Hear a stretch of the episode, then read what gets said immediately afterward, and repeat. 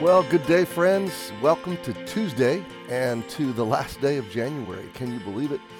We are well into 2023, and we've had just a great month at Emmanuel. So, so thankful every day for God's new mercies every morning. And the stories, the stories this month have just been so encouraging. Um, I can't, I don't even have time to tell them to you, but um, it seems like every day, every other day, I'm meeting someone or hearing or being shared a story of someone that came to Christ uh, through one of our church family members, through one of our services, through our live stream, through something like this.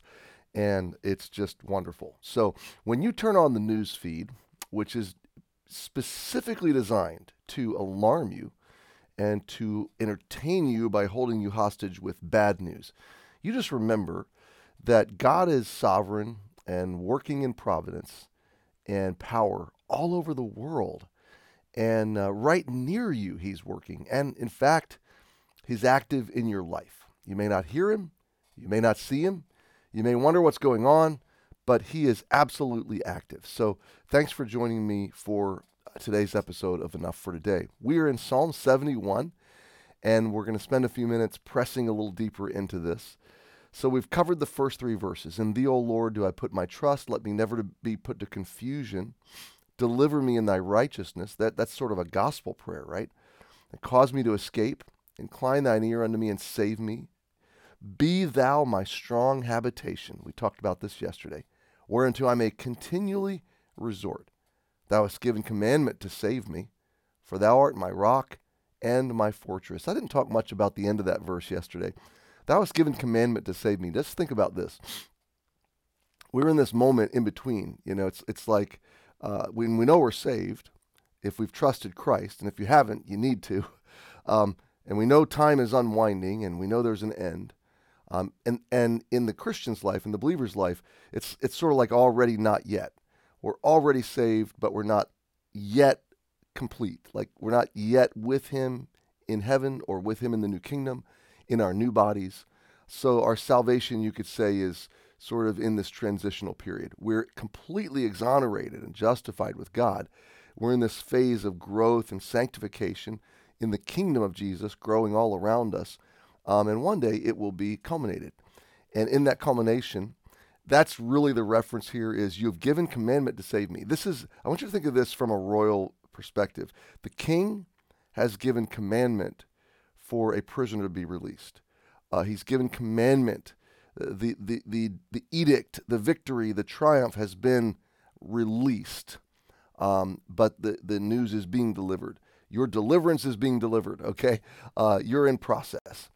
Um, Thou art my rock and my fortress. So until then, we're going to stand in Christ. We're going to rest on the rock that is our God. Look at verse 4. Deliver me, O my God, out of the hand of the wicked out of the hand of the unrighteous and the cruel man. Now, this is so encouraging to me because I know when I look out at the landscape of our globe, the world is filled with unrighteous and cruel men. The world is filled with, frankly, wicked men. Now, your immediate family may be believers. You may be surrounded by people that um, are well meaning um, and, and well intended. But the fact is, there's a lot of wickedness in the world. Um, we see it every day, all around us in the news feed and, and really all over the world, politically, geopolitically. There's a lot of wickedness. Uh, I watched a movie this past week about World War One, and it was the saddest. I think it was the saddest movie I've ever seen. I love um, true history. I love reading books that read more like novels, but they're true. You know, some historical account of something or movies that are along the same lines um, events that really happened, dramatized and, and brought forward. And I watched that movie and I just thought the, the butchery and the debauchery and the, the waste and the bloodshed and the brutality uh, of, of just the last century, just the 1900s. Um, it, it's, you, it just blows the idea of evolution um, off the charts we weren't better in the 1900s, and we're not better now. Um, wickedness increased, um, and and things were bad. So yeah, we're surrounded by evil and wickedness and unrighteous and cruel men. But all of that is number one, it's on a timeline because God has determined the boundaries of time. Number two, it's on a short leash in terms of God's eternal purposes. Evil can only go so far and can only do so much. And He is restraining, He is uh, moderating to a point. You say, well, why doesn't He resolve it? Well, yet. The, ant, the, the real, the, the only biblical answer we have for that is that he is not slack concerning his promise, but is long suffering to usward, not willing that any should perish, but that all should come to repentance. So, we, so he is determined that the move of grace and mercy is the right move for right now. Well, for grace and mercy to prevail, you must um, prolong judgment. You must have long suffering in the near term. The good news is that's just for now. That's not forever. And there is grace and mercy. And what hope would we have if there weren't? Okay. So, about the time we think we want God to intervene and fix everything and bring evil and wickedness to its grand conclusion, stop and think about what if He had done that before you trusted Christ? And, uh, and who's next? Who's yet to be uh, brought into the kingdom? So, the, the encouragement of verse 4 is that I can entrust my deliverance, my soul's salvation, my immediate situation and circumstances, my long view of life, I can trust entrust all of my need for deliverance to my God. And he will rescue me and preserve me and protect me from the hand of the wicked and out of the hand of the unrighteous and cruel man. One way or another, I'm safe. Jesus said, All they can do is kill your body. Don't be afraid of people that can kill your body.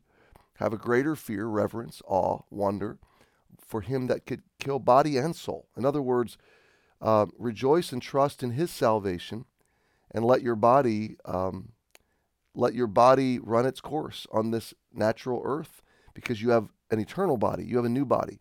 You have a body that can never be destroyed. So deliverance we think of it in short-term perspective like i want to be delivered from cancer. I want to be delivered from this immediate threat. I want to be delivered politically geopolitically. I want to be delivered uh, lots of different ways. But god's deliverance is comprehensive it's eternal it's grand. There's there's a near deliverance and an extreme ultimate deliverance. And really in both cases we can count on god to to protect us let's read verse 5 and then we'll we'll leave off for today for thou art my hope. O Lord God, thou art my trust from my youth. Here it is again, trust. Here it is again, this de- declarative.